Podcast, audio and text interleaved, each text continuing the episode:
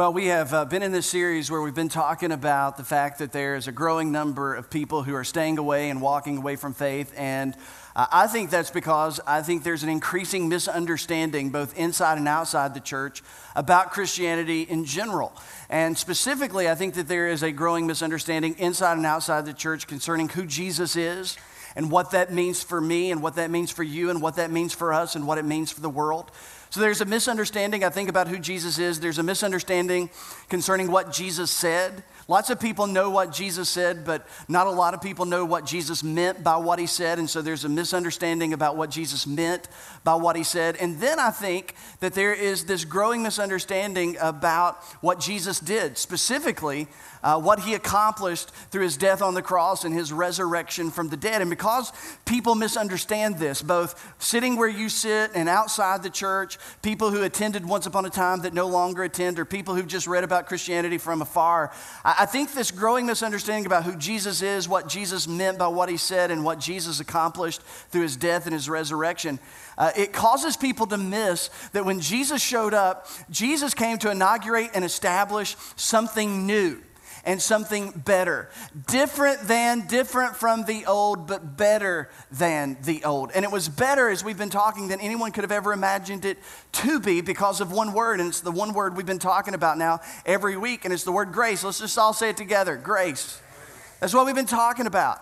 And when Jesus talked about grace and Jesus spoke about grace, he framed it in terms of his first century audience, specifically his Jewish disciples. He framed it in a way that they could understand it, and he referred to it as the new covenant.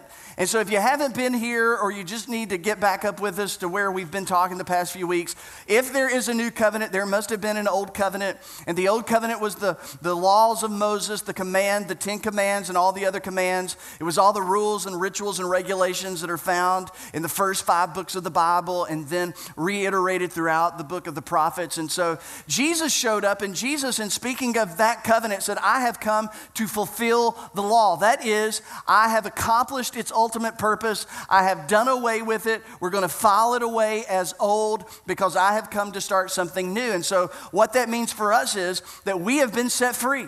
We have been set free from any moral obligation, responsibility to the old covenant, the Old Testament laws, be it the 10 or be it all the others, which numbered up around 600.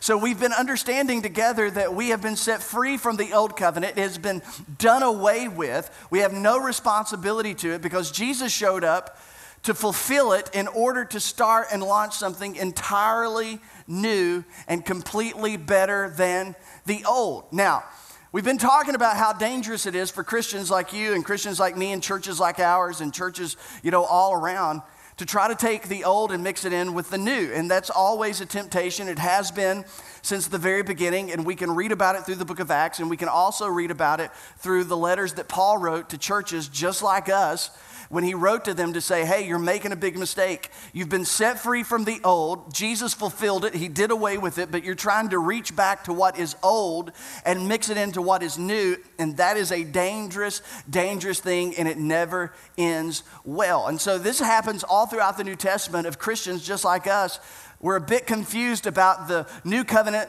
and its relationship to the old, and, and how are we supposed to think about the Old Testament and the Old Covenant, specifically the Ten Commandments and all the other commandments. And, and the New Testament's clear. The New Testament broke ranks with the Old Covenant. The Old Covenant is done away with. You have no responsibility to it anymore. So, what that means for you is you should lose all of your lingo that comes out of the Old Covenant, all of the ideas that come out of the Old Covenant, all of your old strategies that come out of the Old Covenant. Put them away, do away with them. All your ideas about God that come from the Old Covenant, your ideas about people and particular sins, then you need to file them away under, hey, that that does not relate to me anymore. It has been fulfilled. I'm under the new. Now, there's letter after letter, and then there's one particular letter that this entire series was actually based upon. And it's a letter that was written to a group of Jewish people who they were under the new covenant, but they kept on wanting to go back to the old covenant. And they wanted to try to mix the two together. And Jesus was against that, Paul was against that, and we don't even know who wrote the book of Hebrews, but that person was obviously against it as well because they understood it was a very dangerous thing. And this, this is what the writer of Hebrews says. But in fact, the ministry Jesus has received is as superior to theirs, as the covenant of which he is a mediator is superior to the old one. And he's talking about the mediators, the ministers, the priesthood of the old covenant. And he says that Jesus, that Jesus is the mediator of a covenant that is superior. It is superior. That is, that it is greater than the old. What is new is better. What is new is greater than the old. And then he goes on to say, since the new covenant is established upon, talk to me, what's this word? Better. Better promises. The old covenant was a conditional covenant with Israel based on law, it was conditional. But the new covenant was an unconditional covenant that God would make with the world based on grace. The old covenant promises were conditional. It was what you were going to do for God. But in the new covenant, they are unconditional because it's not about what you can do for God that matters, it's what God has done for you that matters. And so he says it's better, it's superior. And then the writer of Hebrews says something that makes us a little bit uncomfortable. Some of you didn't even know it was in the New Testament, but this is what the writer goes on to say. By calling this covenant new, he has made the first one obsolete, and what is obsolete and outdated will soon disappear. I heard it said just this past week that there is a part of your Bible which says another part of your Bible is obsolete and outdated. Now, think about that for a moment. That there's a part of your Bible. Some of you carried one in, some of you have it on your device, some of you have one at home, it's got a bunch of dust on it. But you know the Bible, and there's a part of your Bible that says the other part of your Bible is outdated and obsolete, and you don't need to be a Greek scholar to know what outdated and obsolete means. He says it's outdated, it is obsolete. That's why it's dangerous to take the old and try to mix it in with the new. And the point that Jesus would make, Paul would make, the author of Hebrews would make is why would you ever want to reach back to something obsolete and outdated? useless, not relevant to you anymore because Jesus fulfilled it. You have no responsibility to it. Why would you want to go back and reach into the old and mix it with the new? Why would you do that? And the writer of Hebrews agrees with Jesus and Paul to say it just doesn't make sense. So, why would you want to speak in terminology that comes from the old and not the new? Why would you want to see God based on a way that comes from the old and not the new? Why would you want to approach ministry and see church and see preaching or see people in terms of what really came from the old way rather than the new way? Why would you do that? And the writer of Hebrews says, well, it just doesn't make sense because it's outdated and obsolete. And then he goes on to say that this will all soon disappear. And it did. But for those of you who know history and you know what happened after the New Testament, or you know, during the days where the New Testament was still being written to some degree, that in AD 70, Titus destroyed the temple. The Romans came into town and they destroyed the wall, they destroyed the city, they destroyed the temple. And in AD 70, ancient Judaism ended. It was over. Over, rover. The Old Testament, Old Covenant, the way that they've been doing worship for 1400 years came to an end in AD 70, and it was just like Jesus predicted. It was just like Paul said would happen. It was just like the writer of Hebrews. In AD 70, it disappeared, and it has not been practiced as such since because the old had been replaced by what was new and what was better. And so that's why we've been talking about a new covenant, a new covenant of grace, one that has no strings attached, no loopholes free of charge to everybody who doesn't deserve it. Grace that's greater than all of your sin. Grace that says God will not only forgive your sin, but God will forget your sin. And it's not about what you did, it's what God did. This new covenant, and the great news, and I want to say this every week because I just hear Christians say this all the time. If you came into this service or came into this series believing there were things that you could do to make you more anointed by God, you were thinking like the old covenant taught you to think. In the new covenant, you are just as loved as you will ever be, not because of how well you've done or how bad you've done, but because of what Jesus did. You are just as favored as what you will ever be because of what Jesus did. There's nothing you can do that can make God favor you more than somebody else. There's nothing you can do to make God anoint you more than somebody else. There's nothing you can do that will cause God to bless you more than somebody else because Jesus took care of all of that. We are blessed, loved, accepted, favored, and anointed as much as we will ever be, regardless of what we do because of what Jesus did. And that's what's so great about the new covenant of grace. So we've been saying that under the new covenant of grace, there's also a new commandment. And this new commandment is a commandment of love. All the other commands have been done away with. The 10 have been done away with. All the hundreds of others, they've been done away with, and they have been replaced by one. When Jesus said, A new commandment I give to you, that you love one another as I have loved you. Love is the new ethic. Love is the way that we are supposed to deal with one another because that's how we've been dealt with by God. And so we've talked about the fact that when you get this right, You'll not do anything that hurts you, and you'll not do anything that hurts anybody else because that's love. Love does no harm. And the rest of the New Testament, this will help us read the rest of the New Testament. The rest of the New Testament is simply commentary, illustration, and demonstration on how to live out the new commandment. There's only one command in the new covenant, and that is to love your neighbors yourself. All the other commands you just need to leave obsolete and outdated. One commandment love your neighbor as yourself. It is clear, it is demanding. Sometimes it makes things messy. And, again, the most spiritual among us will be the people who love the best. That's how the new covenant defines spiritual. The most holy and righteous thing that you will ever do is love your neighbor as Jesus has loved you. And then last week we left off by talking about that there's this new potential. And that's the Holy Spirit. That Jesus gives us this one new command, but He doesn't leave us powerless to obey it. Jesus gave us help. That God moved out of the temple, God moved into us in the person of the Holy Spirit. And the good news that we were talk, told last week that the same Spirit that raised Jesus from the dead is the same Spirit that lives in us. Now, think about that. If you're a follower of Jesus, the same Spirit that raised Jesus from the dead lives in you. So, what does that mean? That means that you can love the unlovable. That means you can forgive the unforgivable and you can love other people no matter who they are and what they've done as Jesus has loved you because Jesus now lives within you. And not only did he give his life for us, but he gave his life to us. And so we have this brand new potential. And this is what we've been talking, this is what makes Christianity new and better. And it brings us to what we're going to talk about today a new perspective. Because if you get these lenses on, you can't take them off. Once this gets into your head and once this gets into your heart, you'll never read the scripture, whether the old Jewish scriptures or the New Testament, ever again the same way that you used to. It will give you a brand new perspective, a brand new perspective on God, a brand new perspective on people, a brand new perspective on sin, a brand new perspective on what makes what Jesus did for us so significant and new and better. And so we're going to talk about a new perspective because what happens when we, the church, understand, really understand that we're under a new government, a new covenant, a new regime. The old one has been done away with. What, do, what does it look like when we understand that there's really only one command? That's all.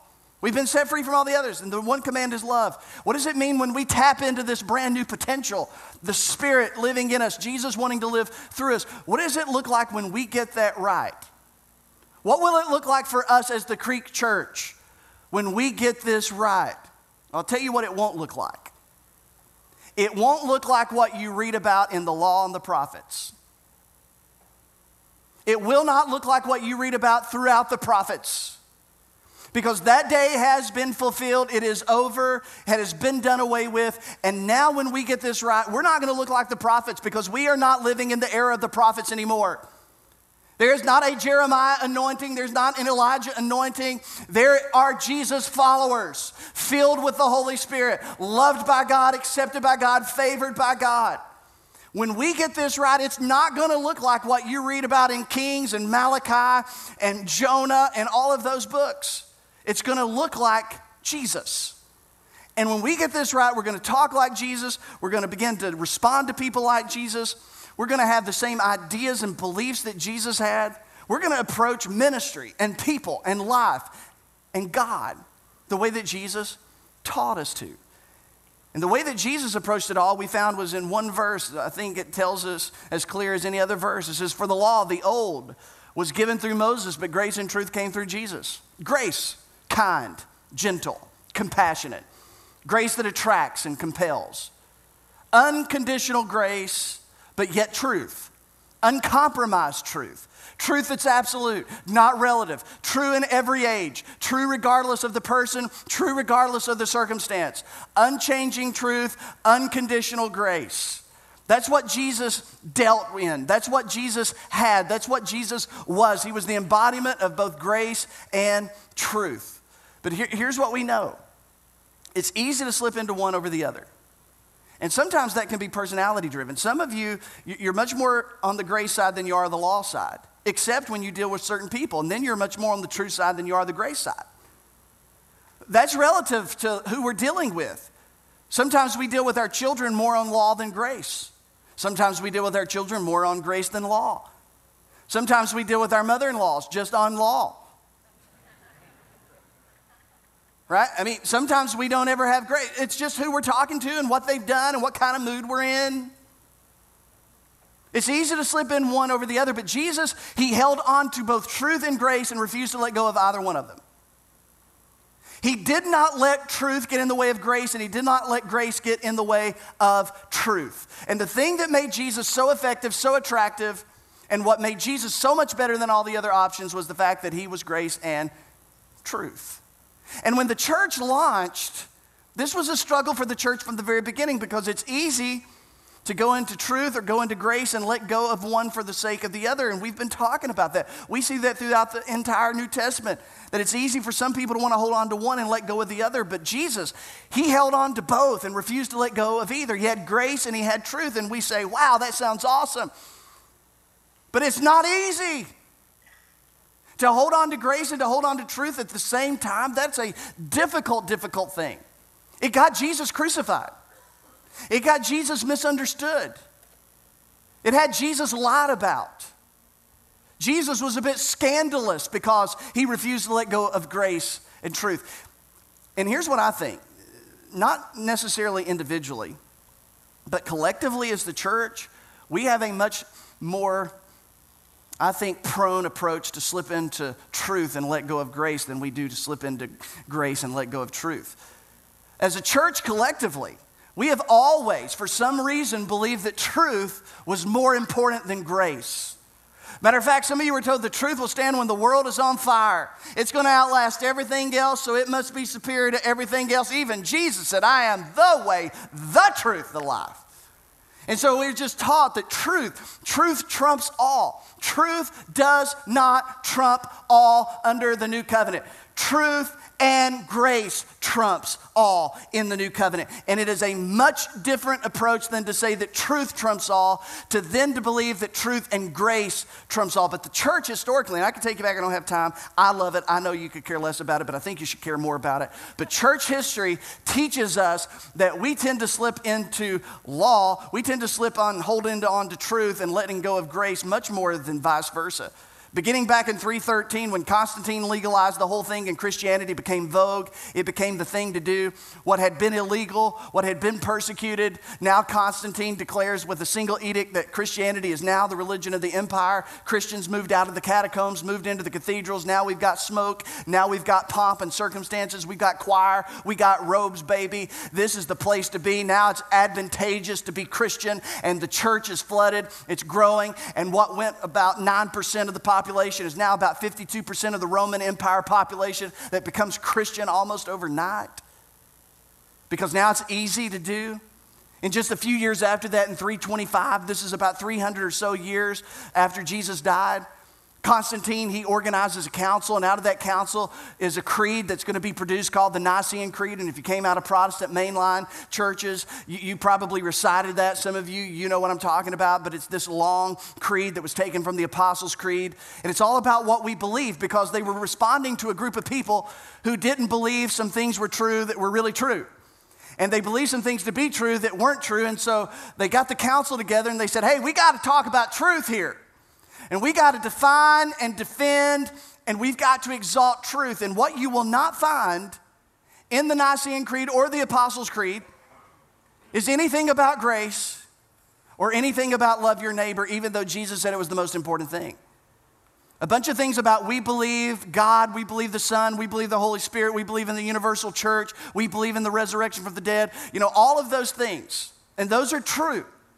But all of a sudden, from that point on, it was like we held on to truth, but we kind of let go of grace. Because in just 50 years, Theodosius, I know you don't care, but you just got to track with me for a moment. Theodosius was the last emperor of the unified Roman Empire, and Theodosius made Christianity a matter of empirical decree. That is, become Christian or die. Now, not surprising, baptism numbers went up. Church grew, babe. It was big time. All of a sudden now it was all about hey, do you believe this is true and become a Christian? Yes. Okay, come on. Do you believe this is true and will you become a Christian? No. All right, then you're dead. Whole bunch of truth, not a bunch of grace. And then you fast forward to the 800s, and a guy by the name of Pope Leo, he pulls aside a guy by the name of Charles Augustus, Charles the Great, who we call in history Charlemagne. And on Christmas, you know, in the 800s, he declared that Charles Augustus, Charles the Great, was emperor of what we now call in history, emperor of the Holy Roman Empire. And Charles was quite the evangelist. Matter of fact, lots of people, nations, converted to Christianity because of Charlemagne and his military conquest. And he also converted people not at gunpoint, but sword point. Hey, will you convert? If not, you're going to die. And, and on one day, it is said of Charlemagne that he killed 4,500 people. He beheaded them because their tribal people would not convert to Christianity. So he beheaded them, and after he beheaded them, he went back to camp and he celebrated Christmas. Because you can do that when you put truth over grace. But stuff like that disappears when it's truth and grace. October 31st, 1517, we'll celebrate 500 years of it this year the Protestant Reformation, when Martin Luther nailed his 95 Theses to the doors there in Wittenberg. And all of a sudden, there was a schism in the church, and Roman Catholicism went here, and Protestants were born over here. And Martin Luther was fed up because of the corruption of Rome and the corruption of the church. And then they moved to Geneva, and now, you know, they, they're trying to go back to true theology. And in Geneva, what ended up happening? These new Protestants that broke from the church end up persecuting the Anabaptists. They burn them at the stake. because of truth, and we let go of grace. Puritans.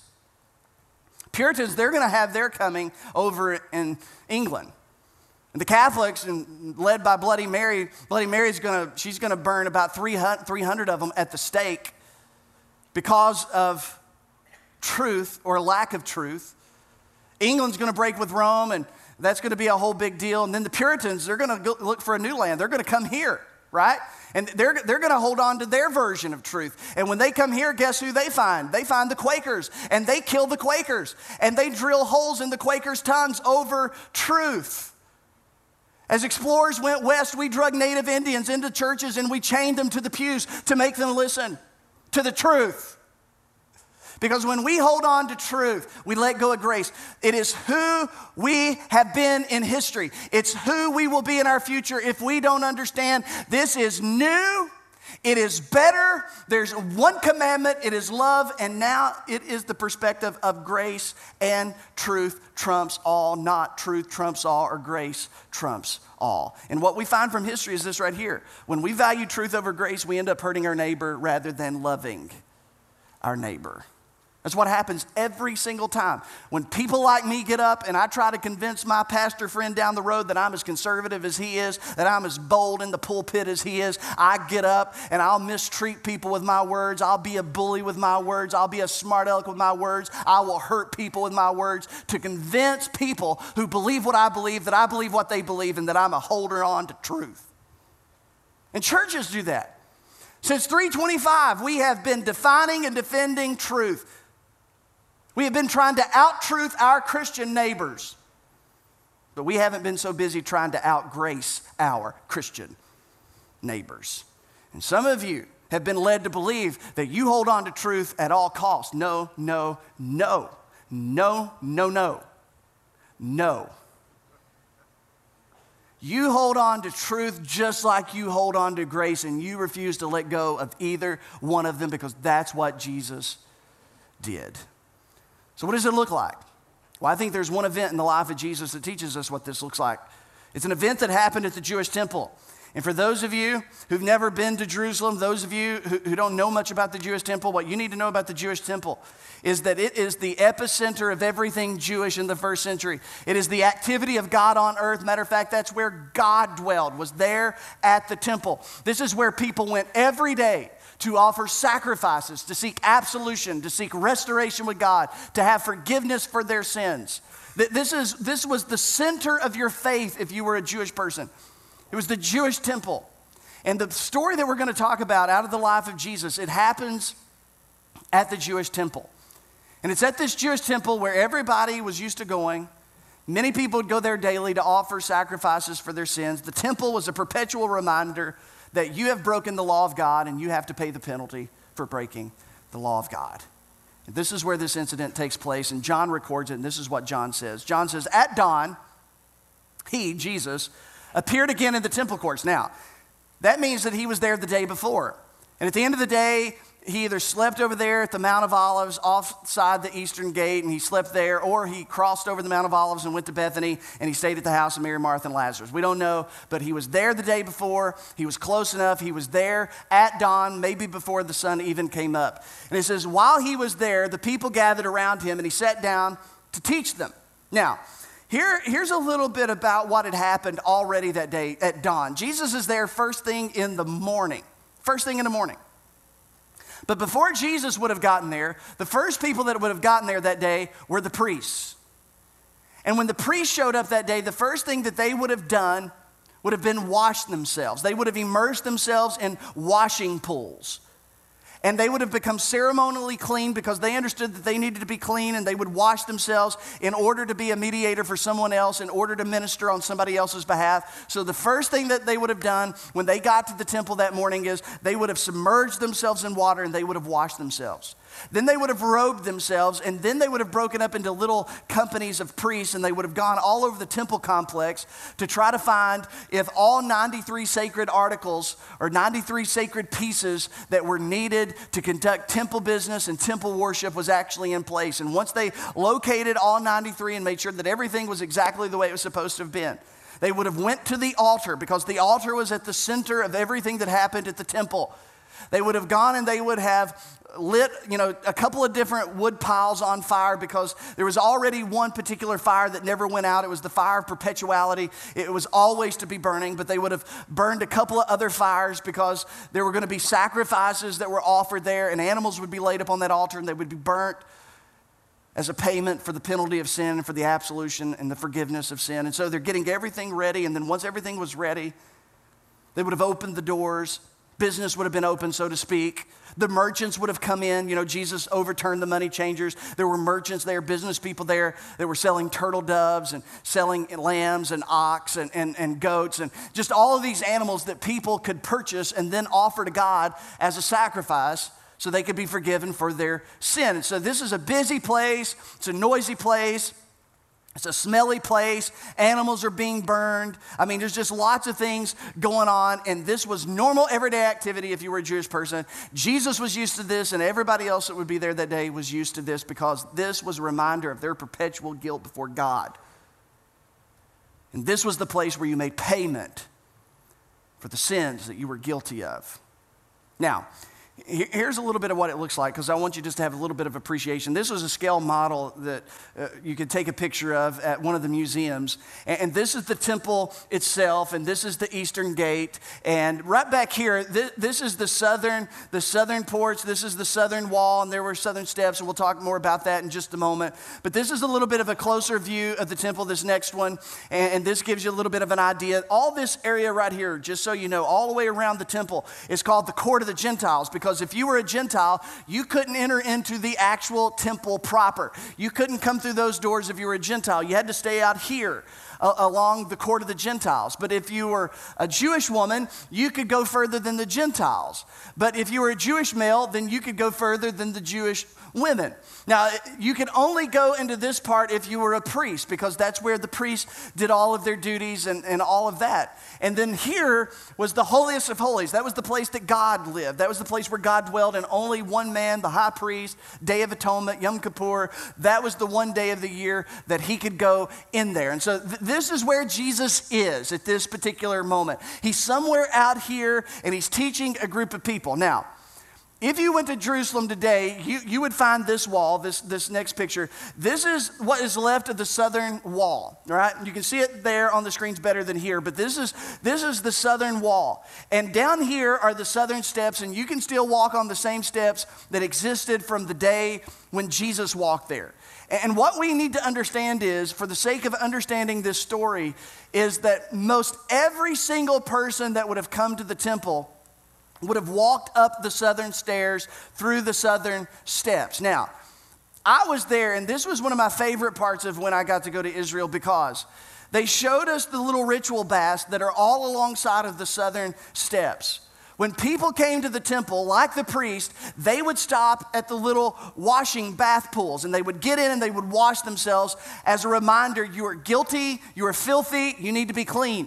Then you would walk up the southern steps and you would walk through the southern gate, and their priest would sprinkle you with the ash of the red heifer. Again, an act of purification so that you could bring yourself into this holy place, this temple. Again, another reminder you are guilty, you are dirty, dirty, you are filthy. And so that's how almost every single person besides the priest would have gotten into the temple. Most likely, that's the steps Jesus walked up. That's the steps the people that are there listening to Jesus. And every other person that day is going to walk up the southern steps through the southern gate. So John goes on and says, The teachers of the law and the Pharisees champions of the law of Moses, experts of the law of Moses, brought in a woman caught in adultery.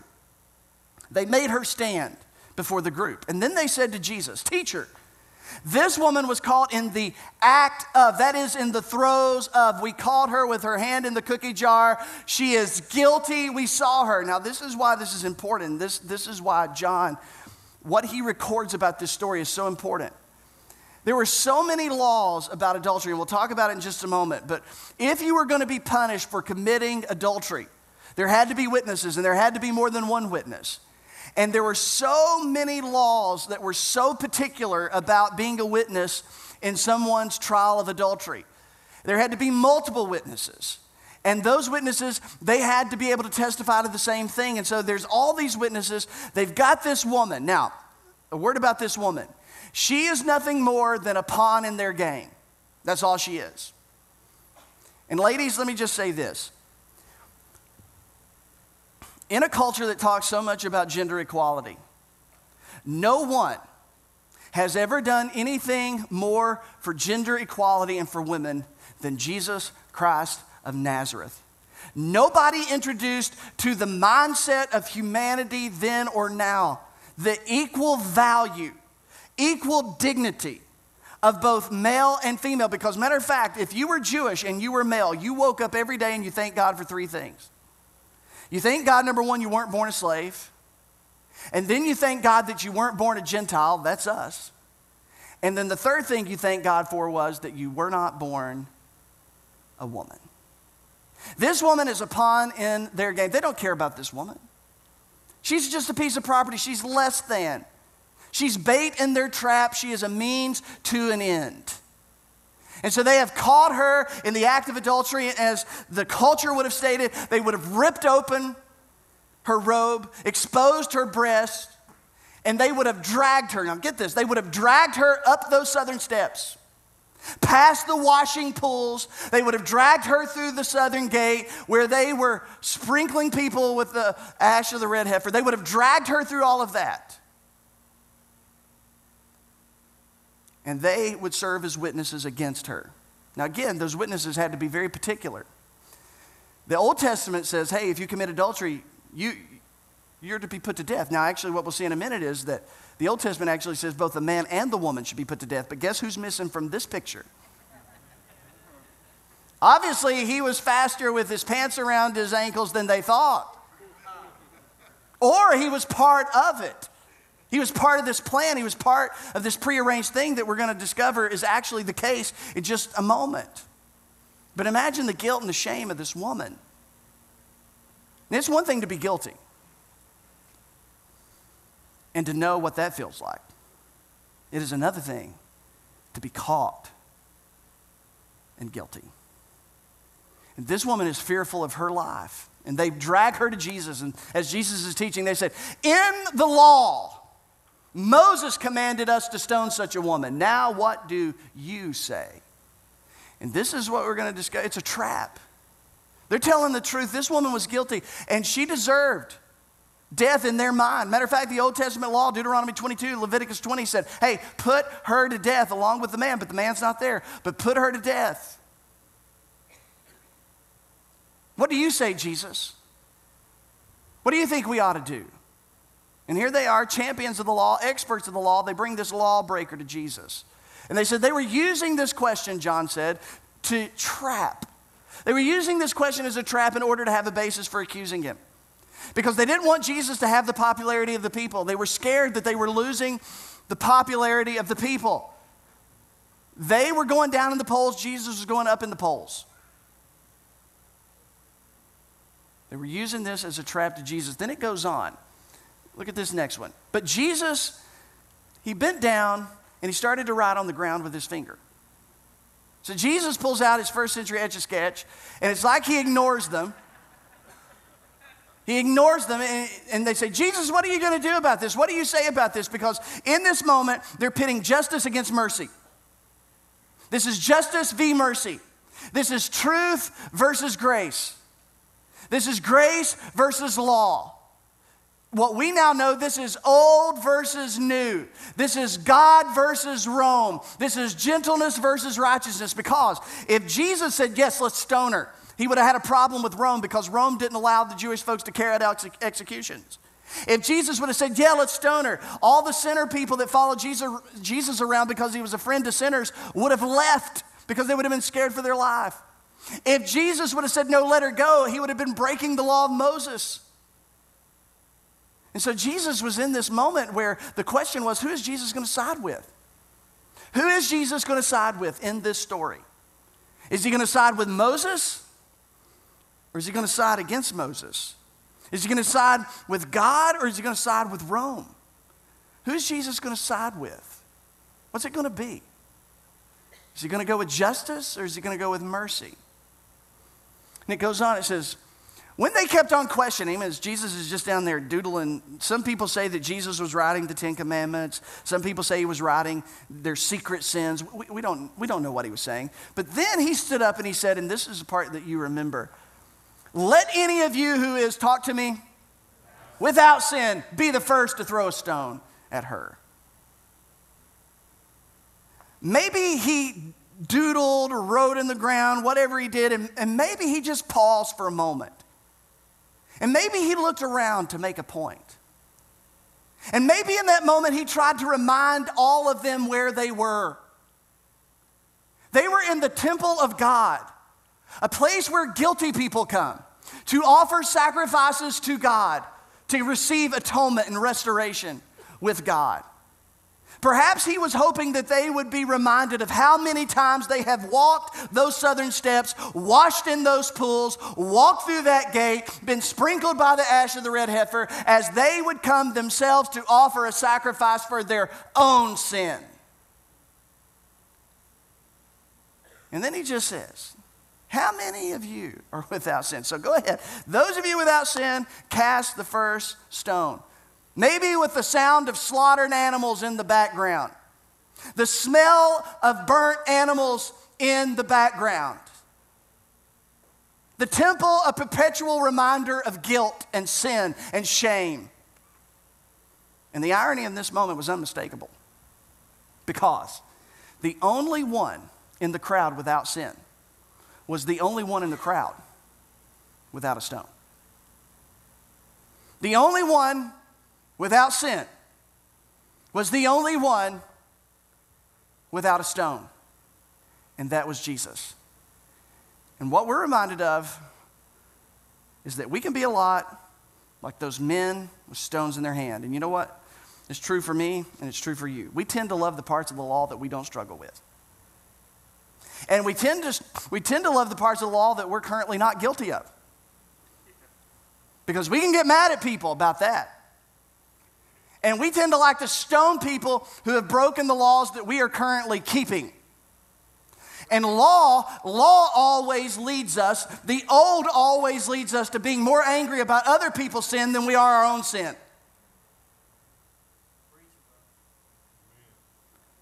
That's why we like it when our people get on TV and throw it at them. That's why we like petitions. That's why we like legislation. That's why we like to lobby. That's why we like blogs that go on and on about it. That's why we write books about it, preach sermon series, because it seems like we're just mad at some people. And it just happens to be the things we're not currently struggling with. He says, So, y'all without sin? Because under the old law, the laws of Moses, the witnesses had to be the ones who threw the first stone. They think this woman deserves death. That's why they brought her there. They know the penalty for her sin is death. That's why they brought her there. And Jesus said, Those of you without sin, go ahead and cast the first stone. I'm not telling you to let her go, and I'm not telling you to stone her. That's the beauty of Jesus. Let me tell you, if we had to make up Jesus, we would not have been smart enough to do so. We could have never created him. We would have let him go one way or the other. But Jesus refused to let go of either. It says, again, he stooped down and he wrote on the ground. And at this, those who heard heard what? Him say, Those of you without sin, cast the first stone. Those who heard began to go away one at a time, the older ones first, because they had racked up the most frequent flyer mileage. They're like, mm, I'd like to know how many goats I've slaughtered in my life. Turtle doves. They started to go away first until only Jesus was left with the woman who was still standing there. There was something about the tone, the presence, the disposition of Jesus which caused them to let go of the penalty that they thought she deserved. And they began to walk away. And so now Jesus and the woman are left, and it says, Jesus straightened up and he asked her. Now, here's, here's what I love they only talked to her, and they only talked about her sin. Jesus is the only one who talks to her in spite of her sin. Has no one condemned you?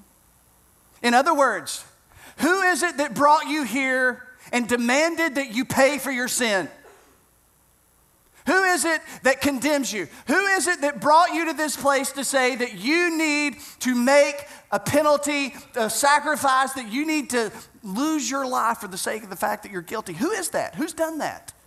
And as she stands there disheveled, shaking, fearful, dusty from being dragged through the streets and up the steps and into the temple, who is forcing you, ma'am, to pay for what you've done? And she looks around and she says, No one, sir. Or as some translations say, No one, Lord. No one is forcing me to pay for what I'm guilty of. And then some of you need to hear this as though he's saying it to you. And some of you need to hear this and learn how to say it to someone else.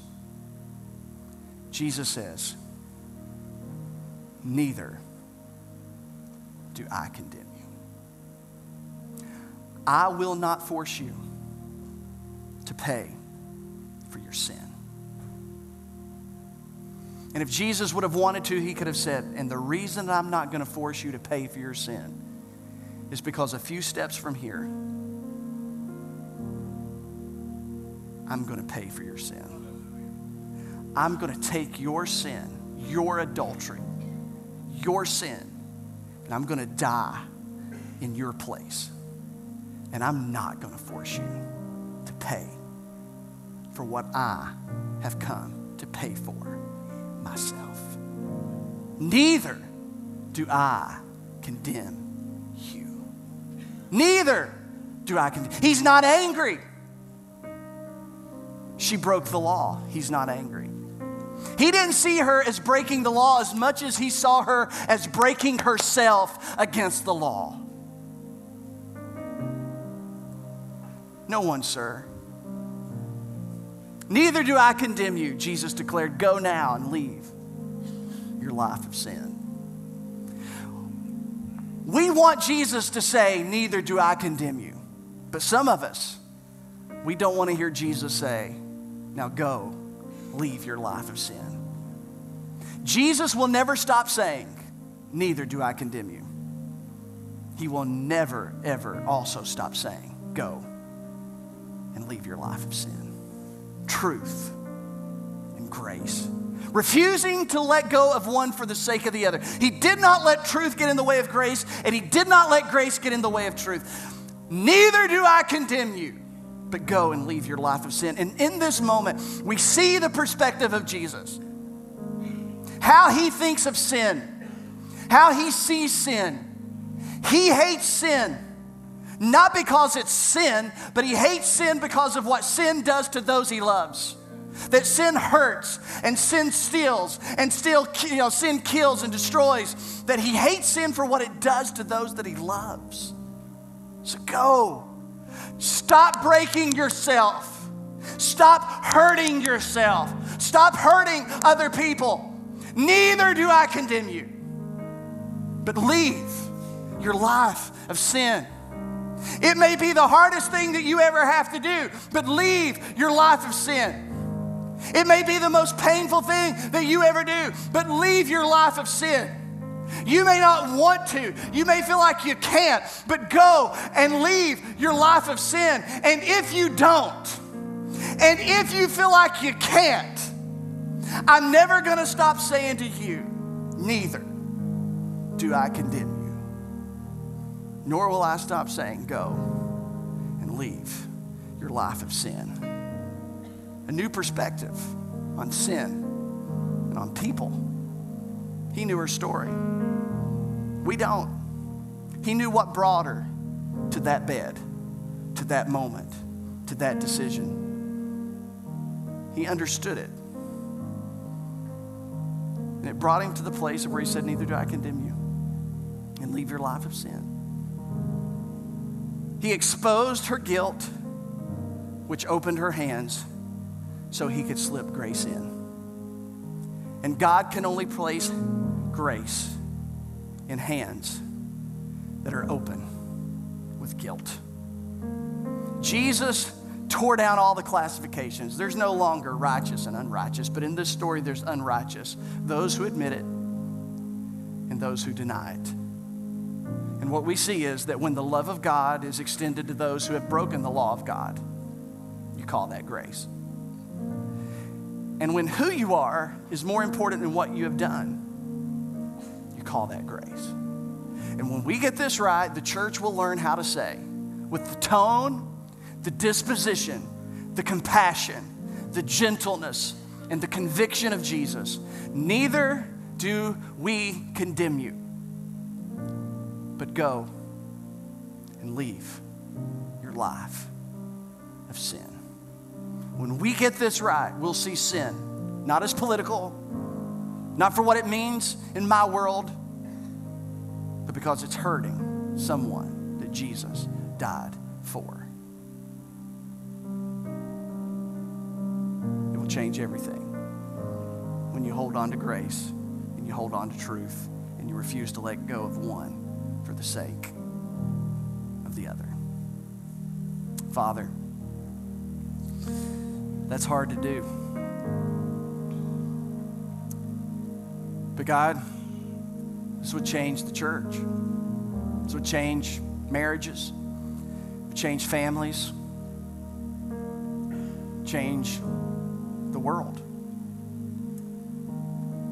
It's easy to hold on to truth and let go of grace, and sometimes it's easy to hold on to grace and let go of truth. But God, thank you that you are a Savior who said, Neither do I condemn you. Go and leave your life of sin. Help us to get this right as a church. Because, God, this is so good. Too good sometimes, it seems to be true. At times, too good not to be true. But God, certainly, what Jesus introduced was new, it was better. Help us to receive this on a personal level. Help us to give this grace and truth to our relationships. Help us to present it to the world. If you're here and you've never trusted Jesus, felt like you were never good enough, you felt like you couldn't do it, maybe today you would say, Father, thank you for loving me, for dying in my place. Today, I want to follow Jesus from now on. For those of us who may become self righteous and we've got stones in our hand and we've been throwing them at people, let's throw those stones down. Let's hold on to grace and truth. Let's get this right. Father, speak to us. In Jesus' name.